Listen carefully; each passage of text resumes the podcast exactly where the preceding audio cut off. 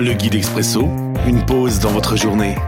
Un moment pour s'arrêter, se laisser inspirer. Chaque jour, un court texte biblique, un commentaire et des pistes de réflexion. 10 septembre. Aujourd'hui dans Jean chapitre 8, les versets 57 et 58. Version parole de vie. Les Juifs disent à Jésus, Tu n'as pas encore 50 ans et tu as vu Abraham. Jésus leur répond, Oui, je vous le dis, avant qu'Abraham existe, je suis. Alors il ramasse des pierres pour les lancer sur Jésus, mais il se cache et il sort du temple.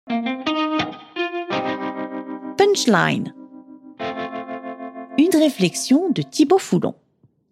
Les chefs religieux juifs remettent encore en question l'autorité et l'identité de Jésus, lequel répond par des affirmations sur sa nature éternelle et son identité divine.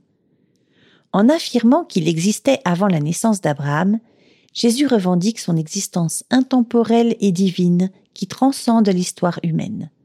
Cette déclaration s'aligne sur le thème central de l'évangile de Jean, selon lequel Jésus est le Fils éternel de Dieu, coexistant avec le Père et le Saint-Esprit.